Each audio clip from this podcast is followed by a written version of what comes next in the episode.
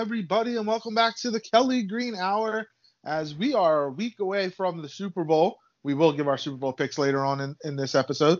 Uh, but we are going to be discussing the Philadelphia Eagles hiring of their new head coach, Nick Sirianni. I'm your host, LJ Harrell, and joining me as always is my co-host, Connor. Connor, what's up, bud? Oh, not much. Living the dream, adjusting to my new uh, job, new full-time daytime job um, over the past couple weeks. But uh, li- life's good, man. Life's good. Senior Bowls today, Super Bowls next week. It, it's good times. It's some fun times for, for football fans, that's for sure.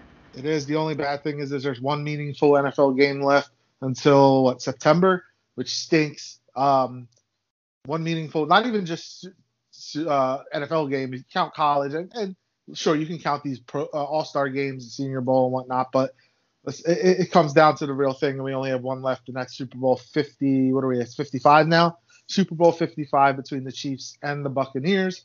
Uh, before we get started, as always, follow us on Twitter at Kelly Green Hour. Connor does a great job of putting out all Eagles notes um, that that come about, whether it's in regards to the coaching staff uh, for any players that could be could be staying, could be going.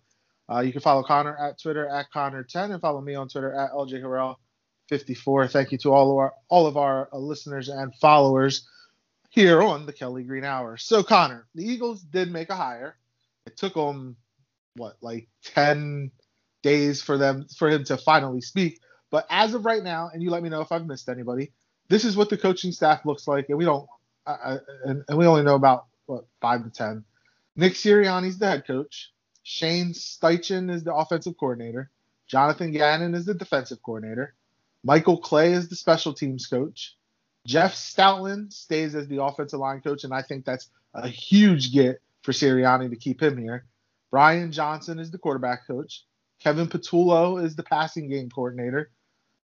Jason Michael is the tight end coach. Uh, Tracy Rocker is the defensive lines coach, and Dennard Wilson, coming from the Jets, is the secondary coach. Did I miss anybody? I don't know. no, I, I think you hit. I think you hit most of them. At least I know.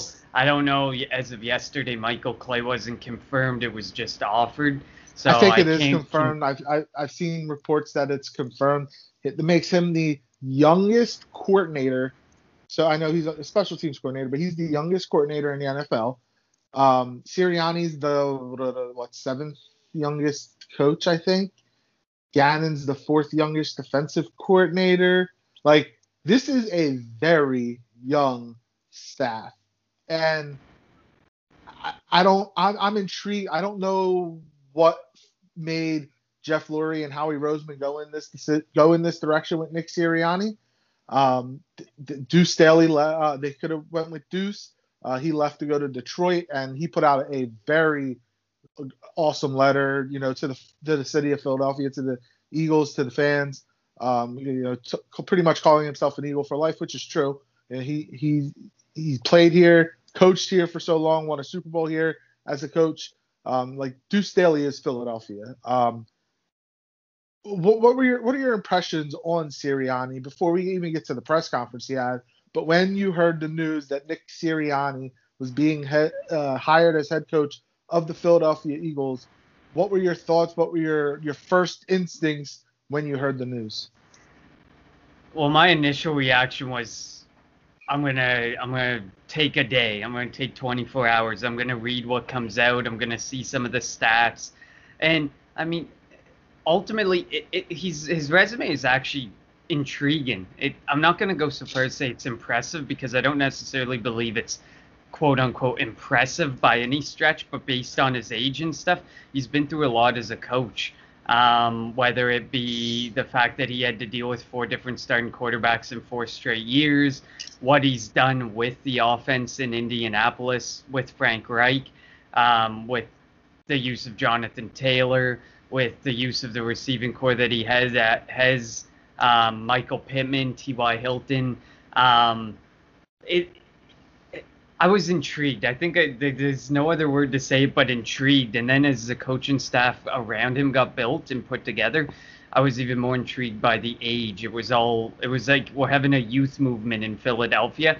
And you know what? It's actually kind of nice to have a youth movement in our coaching staff but as long as it's not like coming all out of college, and it's not coming out of college, it's actually coming out of NFL experience. So for me, I'm I was just I'm intrigued. I'm cautiously intrigued. The stats are there. Um, Darius Leonard came to his defense after his press conference, which we'll get into. So he's got the respect of players. There's players who like him. Um, in seeing some people who write for like Colts beat writers and stuff, it sounds like we took a really good guy, a, a, a genuinely smart guy. Uh, he's got he's got a good offensive mind, and and he put a good staff around him to cover his ass in other areas, like on the defensive side of the ball, where Jonathan Gannon is like being praised as like the next big thing on the defensive side of the ball from a coordinator perspective and potentially as a head coaching perspective. Um, I was hoping for Robert Saleh to be completely honest in this whole run and when we were interviewing. And Joe Douglas got a good one there. Joe Douglas is smart. He comes off the the good side of the Howie Roseman tree, I will say, because he he's got the player evaluation side of it down and he's really good at it um, whereas Howie is not. So I really wanted Robert Saleh, and he's got a decent staff too. There's a lot of question marks around the staff with Sirianni, but the people who know this staff, the people who know these people, speak very highly of them. So I'm cautiously optimistic, and I'm definitely going to give him more than just a press conference and and the early early onset of the hiring to make yeah. a decision. Yeah, I'm with you. You know, even after the Chip Kelly after the Chip Kelly hiring and after the even the Doug Pederson hiring, my first instinct was, all right, let me see what staff he puts around him. Um, and honestly, besides Stoutland, I don't know any of these guys. I, I, I mean, I, I, we just heard Nick Sirianni like what a, a, a, couple of days before he got hired. Like he, he was on vacation with his family in Florida. He gets a call that he was he's going to be interviewed. He doesn't even have a suit, which again, I have no issue with him not having a suit. You're a you probably didn't have any expectations of being hired this cycle. This is probably maybe this was a year early earlier than you thought you had a, a chance to be uh, interviewed for head coaching jobs. Um, and and the fact that the Eagles to make him feel comfortable, uh, the front office that was in in the interview with him, they they kind of dressed down also. I think that's a cool thing. Like you you don't want the guy to feel to feel uncomfortable in, in this light once in a lifetime for a lot of people job interview.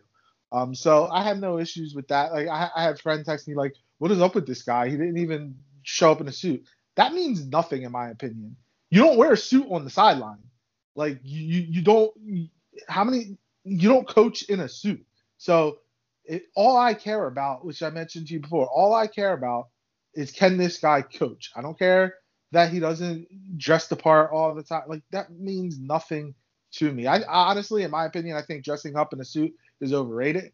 Um, you know, there there are people that like to to dress up in, in that fashion. Good for them. Like th- that that's them. But me personally, I'm one that likes to dress up in ball shorts and and a hoodie, and and, and that's where I feel comfortable. That's where I I feel that I, I put out my best work. You know, when I when I'm actually so I'm working from home right now when I'm at, when I go into the office, I have to wear, you know, whether it's jeans or whether it's khakis. That's what I have to wear, and I hate wearing pants. I hate like when my legs feel restricted. I'm a guy that likes to wear shorts, even in blistering cold weather. I wear shorts.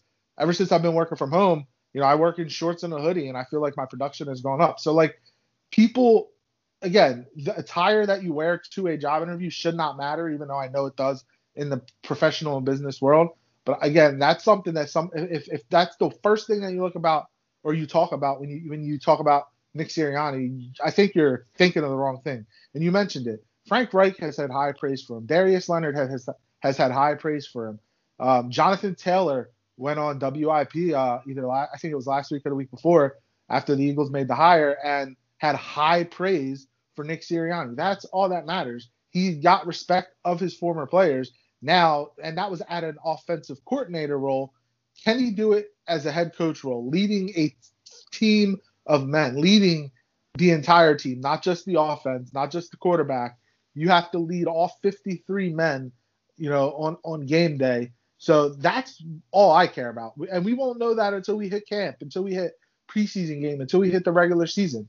Um, you know, you mentioned Robert Saleh. Robert Saleh has a great track record. He looks great on paper. We know what he can do with defenses.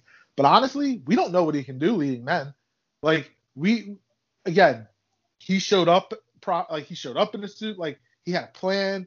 Um, and, and uh, you know, apparently, and that's why he got hired by the Jets. He was the best candidate for that job. But how do we know that when it comes Sunday game day, that he's going to be able to do the job?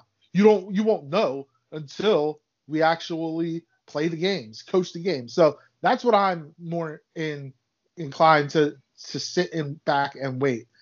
I, am not going to judge him off his press conference. I mean, if you see videos of him at the Col- at Colts practicing, he sounds like a coach. He sounds like a guy confident in what he knows and confident in what he's teaching. And I think that's all that matters. Um, you know, I think the hiring of Sirianni is going to be big for like a guy like Miles Sanders. We know what the Colts offense looked like. Jonathan Taylor, Nyheim Hines, Marlon Mack when before he got hurt, like they were car- they carried the ball a lot. Miles Sanders is going to become a workhorse, something we called for all season. So the Eagles need to go out and, and, we talk about what the salary cap looks like. They're going to have to go out and get another running back. Boston Scott is not that guy that can be the number two. It, we, we know Miles Sanders has had uh, injuries here and there and may miss a game or two. Go out and get a legit number two running back, and you are going to have a ground and pound type of attack that will only help the quarterback, whichever quarterback it is, Carson Wentz or Jalen Hurts, because then you can go off a of play action, and when you do that, you if Sirianni puts the type of offense together that we believe, crossing routes, you know, designing plays to get receivers open, the running game is only going to help that. And that's all again, and, and I know this is a long-winded, but that's all I care about. I don't care what he sounds like. I don't care what he dressed in. Show me what you can do on Sundays. Put in a game plan uh, Monday through Saturday, and then on Sunday show up and execute. That's all I care about. Yeah, no, I, I completely agree. And it's not like he didn't put a, a competent staff around him as well to cover himself. Like I said, like he he's got a good staff around him. They're young, they're but they all have some sort Does of a, some sort of decent experience. And a lot of these people have very good backgrounds in development developing players, developing high end talent or talent that becomes high end at the end of the day. Jonathan Gannon is a great example of what he did as a DB coach in Indianapolis and what he built there and what was one of our biggest weaknesses and what will remain one of our biggest weaknesses as of this very point heading into 2021 the DBs, the secondary. I mean, you know that the the roster is built to go four three. You don't maybe they're going to shift that focus, probably keep it to four three because you have all these people under contract who are built for that. But you don't have to necessarily focus like Jim Schwartz, where it's four three with a very very hard focus on just the front four. So there's gonna, there's going to be a lot of change there, but it's going to be good to see someone who can develop talent, some people who can develop talent, because it felt like Jim Schwartz and Doug Pederson wanted the players to, and as much as I love both of them, especially Jim Schwartz, it seemed like they wanted the players to work in their system, not work the system around the players. So the hopefully these guys, based on their track record of developing talent and developing players, they're able to build around them and let the players do what they want to do. Don't play seven or eight yards off uh, as a cornerback. If your strength is playing up and being aggressive, then let them be play up and be aggressive and build the scheme. Make does, a unique scheme to those people. Does it bother you that Charger fans and and kind of the the people around the team were happy that Shane Shane Steichen, I don't even know if I'm saying his last name correctly, left. Like he, he got hired by the Eagles. They were happy that he was gone. Does that bother you at all? That like Justin Herbert was as good as he was because he's actually that talented, and it wasn't what uh, the coaching, his offensive coordinator did for him. I think that Charger fans are mistaken for who they really want gone. And the guy they really want gone is gone as well, and that's Anthony Lynn. And I think that that they all too often it, it, shit rolls downhill. We'll say when when you see a team do really bad, like to the extent of the Eagles, and they've completely cleaned house minus Jeff Stoutland pretty much you tend to look at everyone and blame everyone. How often was something like that happened with Doug Pederson also blamed on Jim Schwartz, which was also blamed on like Deuce Staley, which was also blamed on Press Taylor, which was shit rolls downhill. Simple, simple as that. So I think that I need to give more of a chance. But you cannot tell me that a rookie comes into the league and their development has nothing to do with a coordinator, whether it be offensive coordinator, quarterback coach, head coach. But I mean, I think it became quite clear, and maybe it was not, maybe like because Anthony Lynn wanted Tyrod Taylor all along. And it wasn't until the punctured lung incident that that that turned into Justin Herbert. But if you're not, if you're going to sit there and tell me, oh, he had the talent all along, and the coaching staff has nothing to do with his him getting in there and doing what he was doing, well, then I I would really really question that. I'd say look in the mirror, look at your team, and think about it. Coaches have a lot more to do with teams than people think, and players than people think. So I'm I'm intrigued because I think I think Frank Reich said this that like that Sirianni is going to build the system around the players' talents and not build his system because it's his system, which is what you just said, especially on the defensive side of the ball. Schwartz had a system and he wanted he was trying to fit square pegs into round holes uh, for the mm-hmm. most part. And, and I'm glad that we stayed at a 4-3 because if we would have hired, say, a Wade Phillips I would not have wanted to switch to a 3 4. We really don't have 3 4 personnel. You need linebackers, and obviously we don't. Uh, we, we don't value the linebacker position, so I don't think that that would have worked out so well. Um, and I'm intrigued to see how, like, you know, Darius Slay plays in his second year as an Eagle and maybe playing in, in a more natural role. Um, if we get a, sec- a legit second corner, um, it, it's definitely going to be interesting to see how all the pieces fall into place. And obviously, this team is going to look different. We we we talk about time and time again the salary cap implications and, and where we're and where we're sitting right now. This team will be different. Um, you know, Malik Jackson will most likely be gone. Alshon Jeffery will be gone. DeSean Jackson will most likely be gone. Um, Zach Ertz is likely. Zach Ertz will most likely be gone, and that also changes things. And and this will be for a topic down the road. But like we've been talking about all season DeVonta Smith, Ja'Marr Chase, Pac- Patrick Surtain, who they're my top three, who I want the Eagles to select at number six. Now the name Kyle Pitts comes into play, and because you know at least under Doug we like the two tight end system. We don't know if that's what Sirianni's also going to do, which you kind of tend to think that if he's going to want to run the football, you're going to want to have two a double tight set, and we know Zach or Dallas Goedert is going to be the number one tight end. Um, I like Richard Rodgers. I would like him to be the number two tight end. I would not draft a tight end at number six overall. I think that's way too high. If they were to slide back a couple spots, maybe. But the Eagles, you know, if if either if Ja'Marr Chase, DeVonta Smith, Patrick Surtain are there at six, one of those and one of those three should be there at six. Because with Matt Stafford getting traded and the Lions will, Lions are right behind us, so maybe the Lions would want to take a quarterback so they could trade up. You know, there's going to be, we already know that Trevor Lawrence is going to go to the Jaguars. The Jets, that's where the draft really starts because do, does Saleh like Sam Darnold or does he want to go with Justin Fields, Zach Wilson, or Zach Wilson? So like this is it's going to be an intriguing thing. Um, I would personally, and I would not take Kyle Pitts at number six. Uh, I mentioned my three names. If one of them is there, you take them. Um, you don't even let the, any time elapse off of the clock. You take one of them. But if all three are gone, that's where where the uh, the games start for the Philadelphia Eagles. But that's to be a, a different story down the road, or a different uh, show down the road. Um, but yeah, so I'm intrigued. I'm I am a tad bit worried about how young this coaching staff is. Like besides Stoutland, you know, there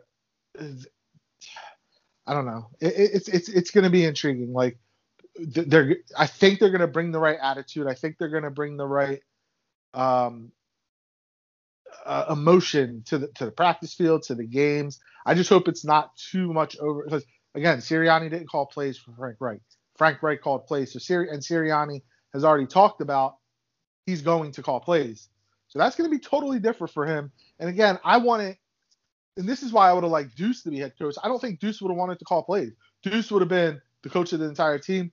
He would have hired a competent offensive coordinator to run the offense, to call the plays. He would have hired a defensive coordinator to call the defense and, and whatnot and, and watch over the defense, but he would have been the leader of the entire team.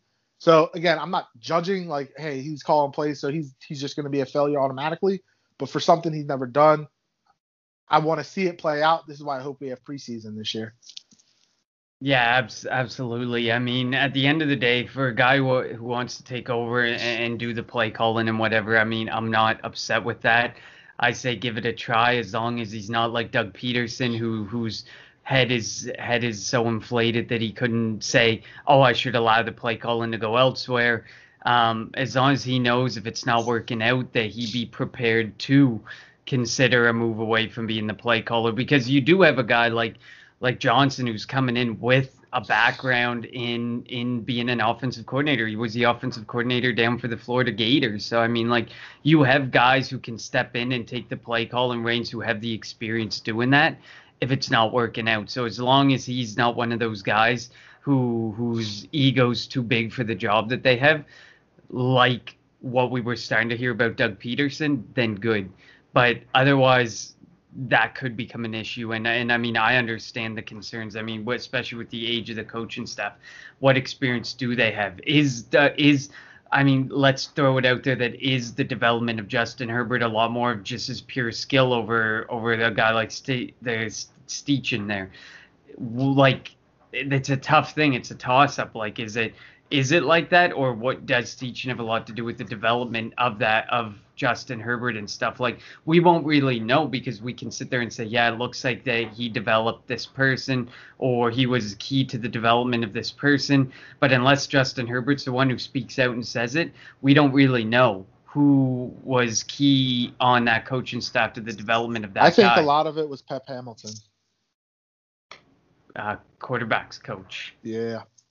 I, th- I think I think Pep Hamilton had a lot to do with the development of Justin Herbert more than uh, Shane Steichen. That's just my thoughts.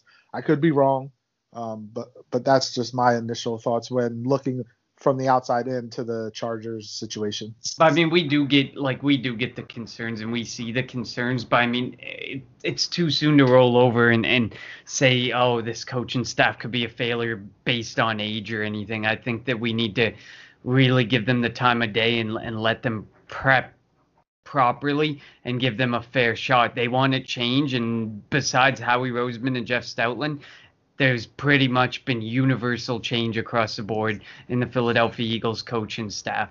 So we got what we wanted. Maybe it's not who we wanted, but I think we have to give them the time of day. And and like a lot of people are already basically shooting their shots just based off the press conference at at Sirianni and and the and age of the coaching staff and stuff, and basically writing off next season and writing off until he's gone. Yeah, we'll see. Um, so why why do you think Lurie and Roseman chose Sirianni over, you know, other candidates like Deuce, like Josh McDaniels, um, even interviewing Eric Bieniemy? Uh, Brian Daboll, who who said that he didn't really he wanted to wait till after the Super Bowl, and we kind of talked about teams what or why why Daboll or Bieniemy didn't get any opportunities, and again, the NFL has a has a problem that where you have to your team has to be completely eliminated before you can really hire somebody or for have them sign on the dotted line. You know that's why McDaniels backed out of the Colts job um, in 2017 after the after the Super Bowl because he had all that time to think about it after it, it, after they had initially offered him the job. It's not like college. You know, Alabama, St- Steve Sarkisian um, still coached in the national championship game, but was hired by Texas. He was able to sign like so he couldn't back out without you know a monetary you know pay, paying for that back out. So it it'll be interesting, or it is interesting. Like the NFL needs to fix this one minority coach was hired. It was David Culley, and it was by the Texans. Um, and it, they were the last to hire. But like Bieniemy should be a head coach. Um, Brian Daboll, I know he's he's not a minority, but he also should be a head coach. Deuce Staley probably should be a head coach, but I'm of the, the belief he needed to get outside of Philly in order to have a chance. Being with the same organization for as long as he was under the three head coaches and not having an offensive coordinator opportunity at any place, even though the Eagles did offer him the OC spot after Frank Reich left, but he didn't want it because he wasn't going to be calling plays. So he went to Detroit and is, the running back coach and assistant coach there. Um, but yes, I'm of the belief the NFL needs to fix this. If if teams want to hire a coach from a coaching staff that's still playing, whether it's championship weekend, Super Bowl weekend, they should be able to offer them a job, have them sign a contract while still coaching. And I get I get that teams don't want to wait that long because you want to have your pick of the litter of assistant coaches. You want to be able to put the best staff together, but something needs to change because the Chiefs, you know, with under Patrick Mahomes and Andy Reid, the Chiefs might be playing in the Super Bowl for the next five years. Like, let's be real. And if that happens, who Bieniemy will, I, I believe, will have a ha, have a head coaching job by then. But still, the, the the chances of him interviewing throughout a playoff while they're making Super Bowl run after Super Bowl run after Super Bowl run it just makes it more difficult. Yeah, definitely. it, it is the, the I think the NFL has a number of problems in the coaching search.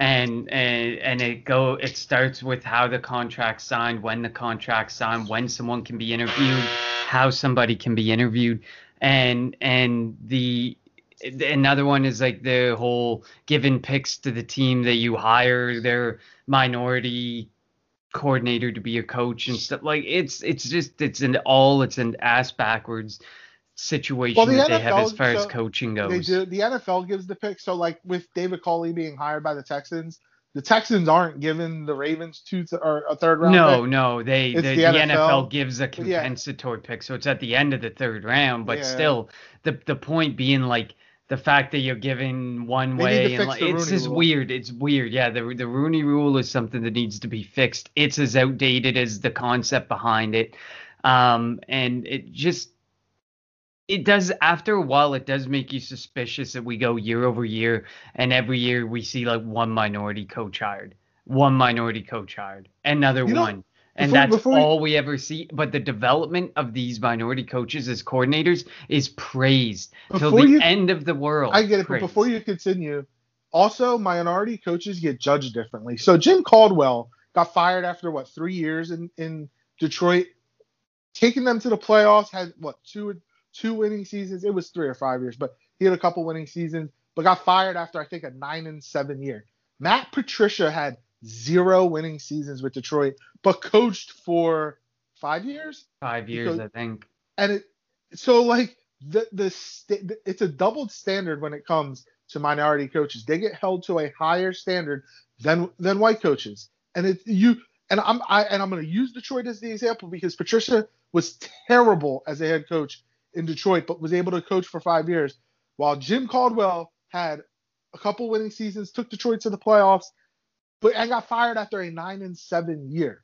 You know, Anthony Lynn, I, I and I know he was with the Chargers for a long time, um, but and, and, maybe maybe things started getting stale stale there. But I, I just think that that also has to change. The standard needs to be the same for all head coaches. There shouldn't be one standard for a minority head coach and another standard for a white head coach because that's what it comes down to.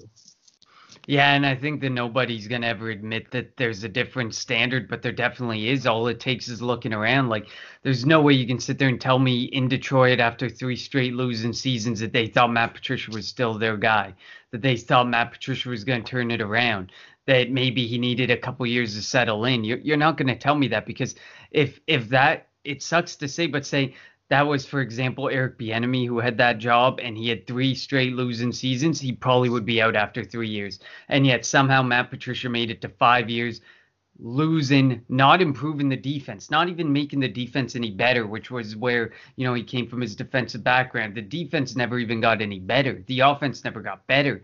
It, they wasted Matthew Stafford. They wait. They're wasting some good talent like Kenny Golladay, D'Andre Swift. Some of this talent was just being wasted away, and they were justifying it by basically saying maybe he needs more time. Maybe maybe they we're not giving him the right players. Let's give him another draft. Let's see what we can give him. That thought process would never come with a minority coach. Yeah, it wouldn't. And and again I don't know how, and but they need to find a way to fix it. Um, to to and I don't like the whole if you hire a minority coach or minority minority executive, we'll compensate you. You don't compensate teams for hiring white coaches and white like. Uh, again, I'm not trying to turn this into a a, a, a, race thing or a political thing, but it's it's just the nature of the NFL right now. So hopefully they figure it out, and hopefully, you know, Eric Bieniemy and Deuce Staley and uh, the, these minority coaches get a, a, a, more fair shot. And when they get these jobs, they aren't held to the if you if you don't turn it around in one year, you're gone standard because that's unfair. Um, if you don't if you don't hold everybody uh, to that standard. Uh, but what what are your thoughts to to the Eagles picking Sirianni over the likes of Duce or McDaniels or other coaches of the what 13 coaches that they interviewed? Well, you already know because I posted it on uh, Kelly Green our Twitter that they, that they they did do dirty. The yeah. fact that he left to Detroit for the same exact job, I think there's more behind the scenes stuff. The letter was great. I get it. Duce is never going to call the Eagles franchise out. He's a, he's an Eagle for life. He's always going to cheer for us, just as we may very well cheer for him in Detroit, like we do Andy Reid in Kansas City. But at the end of the day he's not going to call out what happened. He's not going to call out Howie. He's not going to call out Doug or whatever situation happened that led to the collapse that was the 2020 Philadelphia Eagles season. Um, but they did him dirty. The fact that he left for the same job somewhere else, there's something that's not being said that we may never actually know.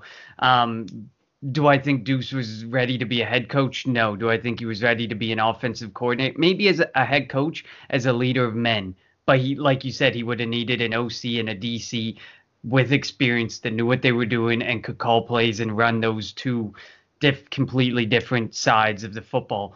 Um, so maybe he could have been that leader, but I think he was more ready for an offensive coordinator position. And it's a shame that Sirianni didn't give him a chance like he, he gave Stoutland a chance. Um, but otherwise, I would have been intrigued if they took it a bit further with Bieniemy, or a bit further with like Daboll didn't want it, but a guy like Bieniemy would have been interesting. I mean, I would have been intrigued to see what would have come of that and, and how the interviews went. I wish that we could have heard more about the interviews and how things went because I would have been more intrigued by that. I'm pretty, I'm actually quite happy they passed on McDaniels personally. I'm, I'm not sure I'm over the, the, um, whole situation that happened in Denver a few years ago, mm-hmm. and the whole situation with Indianapolis as well. Um, but at the end of the day, I, I, mean, it's weird. It's weird to think about because like you don't know how any of this stuff went. You don't know how the interviews went. So you don't know. You can't really speak too much into it. But judging by what Jeffrey Lurie said to start the presser yesterday, it sounded like he had some really good interviews with a lot of great candidates and they all brought some really good knowledge. And at the end of the day, I think he wanted a completely new idea. He wanted a completely new mindset he wanted something completely different, and he thinks Sirianni can bring something completely different that maybe a McDaniels couldn't bring to the table, or a Saleh couldn't bring to the table, or that Duce couldn't bring to the table. And I think he thinks that with with Sirianni and with the connections that he has and the people that he knew, that he could bring something completely different, a whole different breed of game to the Philadelphia Eagles, and maybe a completely different breed of offense than what we've seen. And as we know, the offense, even the years where we, even the 2017 when we won the Super Bowl and stuff, the offense was never flashy. It was never something sexy that we could take a lot of pride in. It was it was a bump and grind thing with the two tight end sets and and and one speedster like Agholor going down the field and hopefully or DeSean Jackson and hoping that the field opens up for the people underneath. It was never, you know, something we we prided ourselves, especially this year, in the way Doug Pederson was calling it. But this could be very different with Sirianni, and I think that that's what he's hoping happens with Sirianni. And and I mean, I I'd like to hear more about how the other interviews went and what stood out with Sirianni compared to other people. But I don't think that's the sad thing about these interviews with 13, 14 different people. We never really know, and we'll never actually know. Jeffrey Lurie, of course, is going to say all the candidates were great. We loved them all. They all have great football IQ, great football prowess, but that's all we're probably ever going to get. Yeah, and I mean, I was a big uh, uh, uh on the Bieniemy train. train. My thing is, I want to know why. You know, he's been one of the the top coordinators the what last three four years three ever since then we'll go three four five years and he still hasn't gotten a job what what is it about Bieniemy that teams don't like or that teams are weary of when it comes to hiring him does he not interview well Do they think it's Andy's offense and Andy's the one? Like, I want to know why. Again, I would have given it to Bieniemy, or I would have waited, you know, and Bieniemy would have been my guy. Um, excuse me. Um, what do you do? You think though that they hired Sirianni because they they could control him? You wouldn't have been able to control Josh McDaniels, a guy who's been a head coach before, a guy who has Super Bowl titles, um, or Super Bowl rings. By run, he he pretty much runs the offense in New England because Bill's more of a defensive coach, but Bill's also i am going to let my guys do their thing type of coach. So that offense is run by Josh McDaniels, and McDaniels would have wanted clout. Um, Riley, Lincoln Riley, if he came here, would have wanted clout. Um, I don't know if Duce would have, but maybe his understanding of what's happened the last, you know, since he's been coaching here, maybe he would have tr- tried to go for a little bit of, you know, personnel say. Um, do, well, do you yeah, think they went with Sirianni? You see that the rumors that came out there that that Howie Roseman's going to control who's on the 53, but he that Sirianni gets to control the game day roster. I think that there's a lot of people out there who want control of who's going to be on their 53 man, and then they get to pick their game day options as well. I think Howie still isn't letting go of the reins of I'm going to sign who I want to sign. I'm going to draft who I want to draft. And it feels like there's not going to be much say there. It's going to be just like last year. Everybody wanted Jefferson. Oh, well, I like Reagor. I'm going Reagor. Everybody wanted Jeremy Chinn. Well, I'm going Jalen Hurts. I want Jalen Hurts. I feel like we're heading towards another crash course like that again, where he's going to say, all right, here's your 53 men. You can pick what 47 men you want to march out there on game day, but this is your 53 man roster. And I feel like there's a lot of coaches and there's a lot of people who've seen enough in the NFL, like McDaniels, like Bieniemy, like Daboll, like Duce, who are like, I want control over the 53 men. I don't just want the control of the 47 men I like the most out of the 53 men that you put in there. I want to control the 53 men. I want to have more of a say. I want to help in the scouting process. When we're sitting there at pick six and you're looking at Kyle Pitts and I'm looking at DeVonta Smith, I want to know that I'm getting something that I'm going to use in my offense, that I want to use in my offense. And that could be like – where Howie wants Kyle Pitts and he and Sirianni wants DeVonta Smith. And he's like, I need another receiver. I like Jalen Reagor, but I need another receiver. I got Dallas Goedert. We can re-sign Richard Rodgers, but it doesn't feel like that's the direction that it's gonna go. It feels like there's still a fracture between Howie Roseman and the roster construction and the game day coaching handling of that 47 man roster and that's, on game day. And that's why and that's why John Dorsey went to Detroit.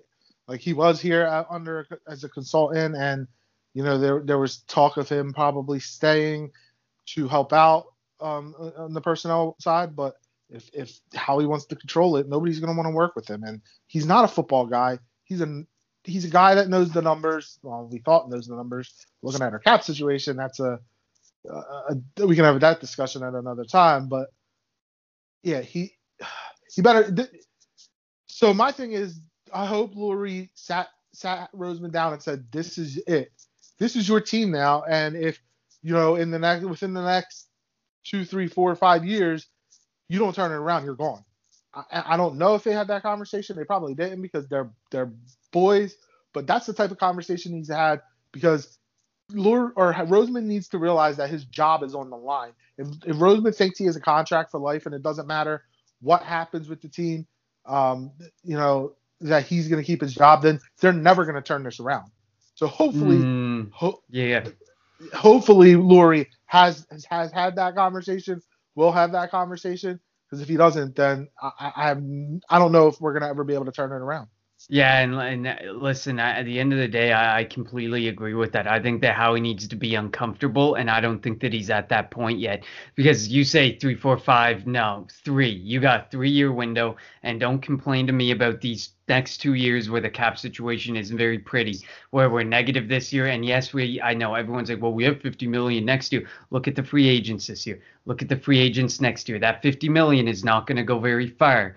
Um, and there could be more next year because, of course, the new TV deal that's coming into place, and hopefully COVID doesn't wreak havoc on the almighty dollar as much in 2022 as it has in 2020 and 2021.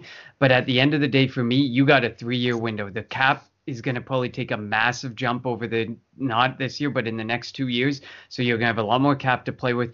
It's Howie's fault that we are where we are. He kicked the can down the road. He puts all these voided years, and people are like, oh, he put voided years. That's great. No, because that just means Malik Jackson, Alshon Jeffery carry a dead cap hit longer than the first, longer than the two years. So people are like, oh, look, he restructured these deals. Yes, he restructured those deals because he voided off a couple final years, which means instead of dead cap for two years, he can have dead cap for four years.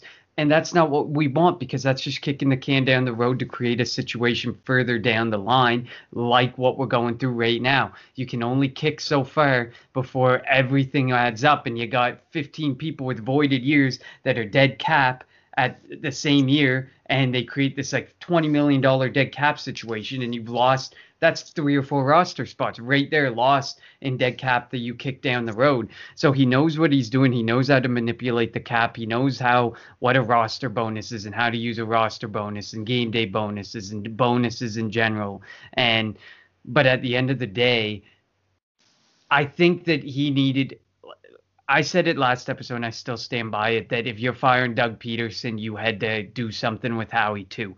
I think Howie should have had the John Elway treatment, where you make him the executive, uh, the executive of salary cap or something. You know, something. Give him a fancy job title. Give him say, here's an extra million dollars. I'll keep you for five more years, but you're done with the player personnel decisions. Give him a promotion demotion. Yeah, the promotion demotion idea and it's like you get to work with them and you get to do the cap you get to do the breakdown calculate everything bring your math notebook to work every day and say look what i did guys. And you guys can work together on the cap side bring his abacus but exactly exactly. But at the end of the day he, it, it it it didn't happen that way. But my situation was howie goes or if Pederson goes, something had to be done with Howie, and I still I don't think based I still don't think based on what was what was said in the press conference yesterday that Howie's feeling uncomfortable or Howie's feeling on the hot seat. I think that Jeffrey Lurie's at this point where he's kind of like, oh wow, we're not in a very good cap situation. Maybe I should give you a few more years to see what you can do with it. Well, ding dong, guess what? The reason we're in the cap situation is sitting across from you every single day. Your boy, Howie Roseman. Yeah, I agree with you there. So, um, with with the Sirianni hiring and with the coaching staff that they've assembled so far, what does this mean for some of the current players on the roster? And we're going to start with the biggest name, Carson Wentz. Um, and maybe we can even throw Jalen Hurts if you just want to do the quarterback position. Um, Sirianni said that he's had conversation with Wentz. He's looking forward to working with him.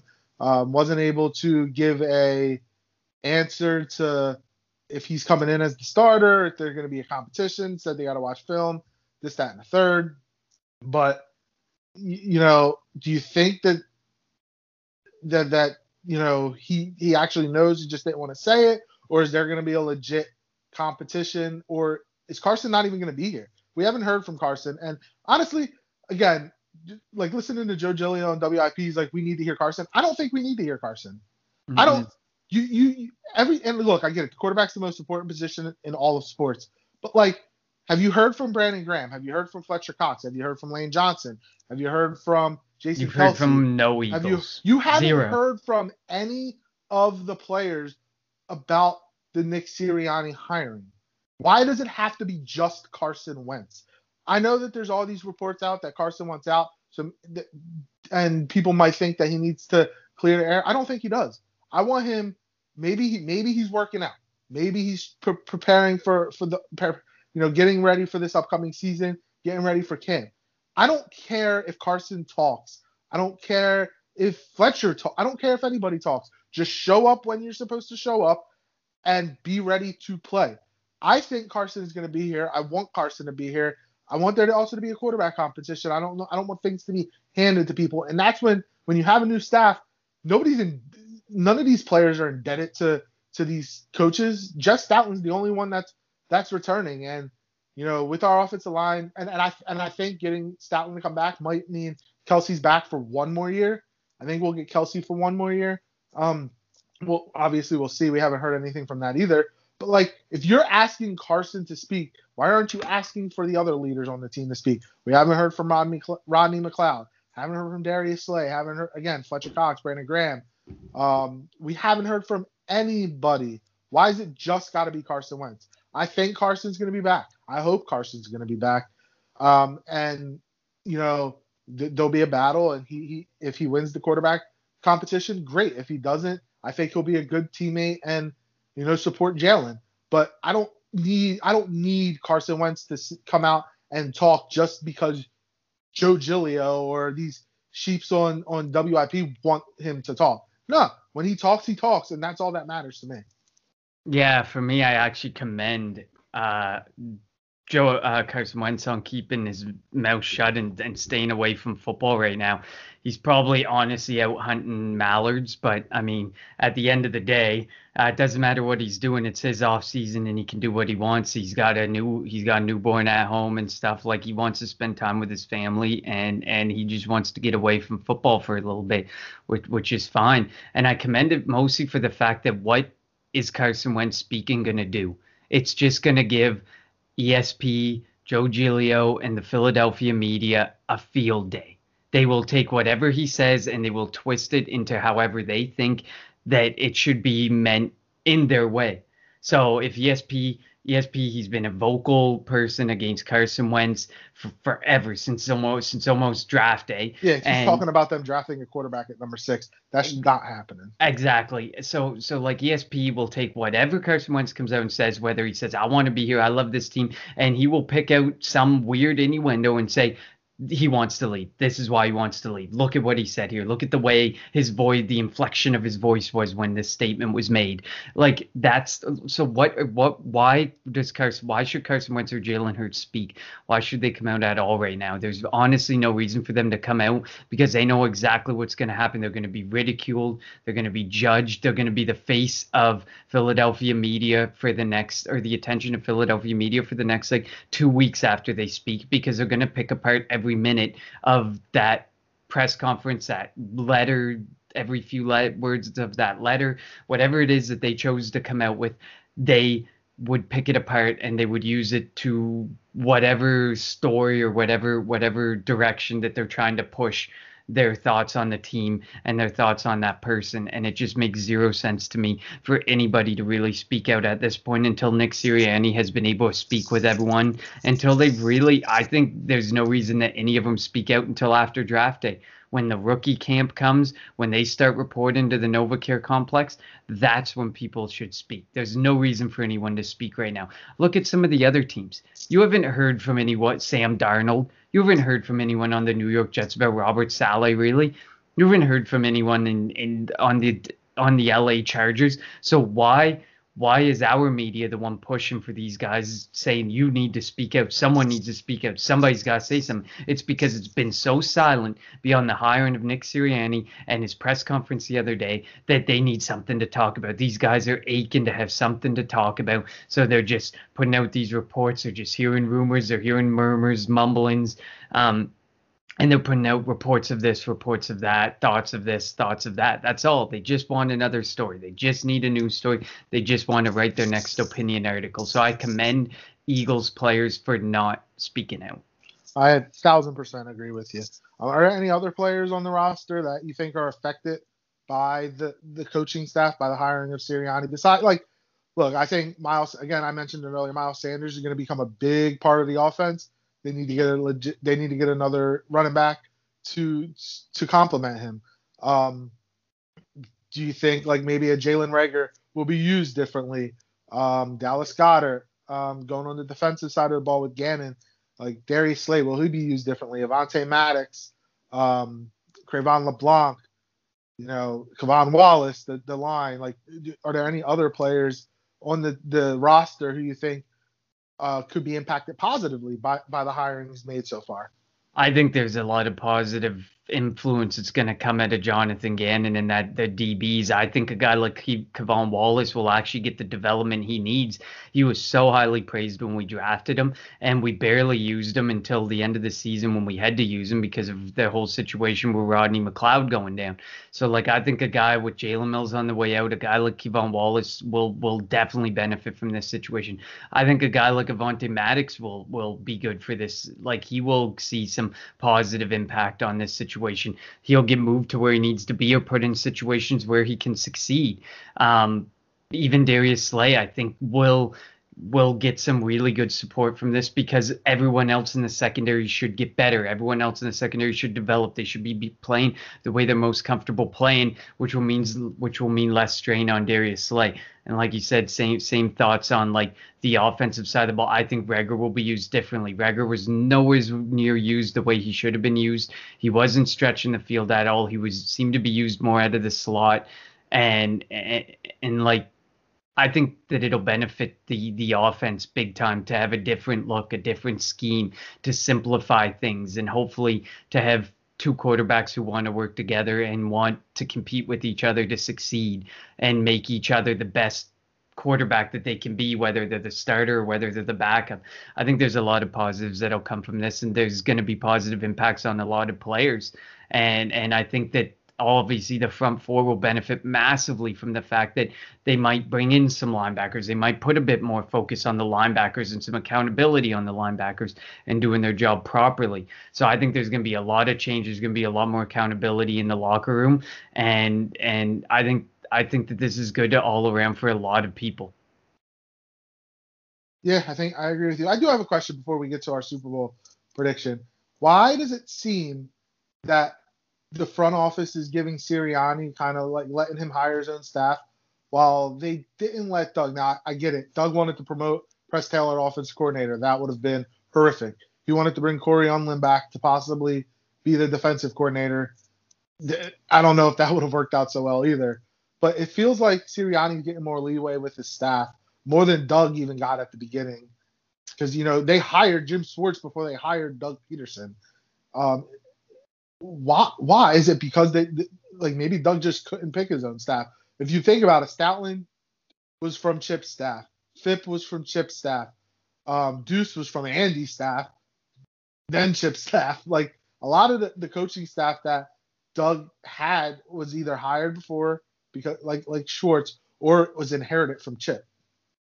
Yeah, I think the big thing here was a plan come in with a plan. And we always heard about that the meetings with Jeffrey Lurie and Doug Pederson that they it just sounded like Doug Pederson thought the best way forward or the best path forward was to continue the way he wanted things to go. Keep the staff the way it is. I'm going to move some people around. He didn't really have a plan, and it sounds like maybe Doug Pederson didn't really. They liked the vision he had as a coach, but maybe they did. He didn't come with a plan when he got hired either. With what staff did he want? Who did he want on his staff? You know, and in this situation, it sounded like they were a lot more flexible in the idea that they knew they were cleaning house. They probably knew that they wanted Stoutland back. They said, we'd probably like if Duce could be back, but if it doesn't fit, it doesn't fit kind of thing. And so I think that this interview process, I feel like they said, what's your vision for the future? What do you see? What are you going to do with this staff? Who are you going to put here? Why do you want them here?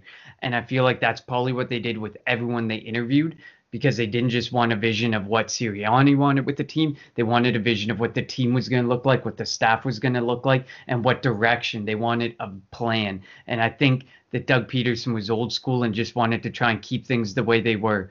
And that's why I think there was more leeway in this coaching now and in the hiring of Doug Pederson a couple years ago as well.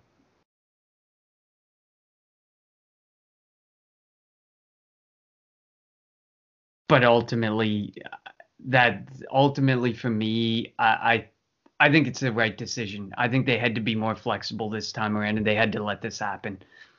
Yeah, I, I agree. And do you do you think that is it too early to tell, or is this staff an improvement over Doug's? I think too early to tell because I got to see them get out with the rookies. I got to see when camps start to open up, when mm-hmm. those rookie camps, when the rookies report and stuff, and we start to hear things. come out of camp. I think it's a better w- vision, but I think I think yet right now on paper, yes, because okay. he's willing to make the changes. He made the changes. He surrounded himself with a lot of guys who have a lot of experience in development and making the players around them better.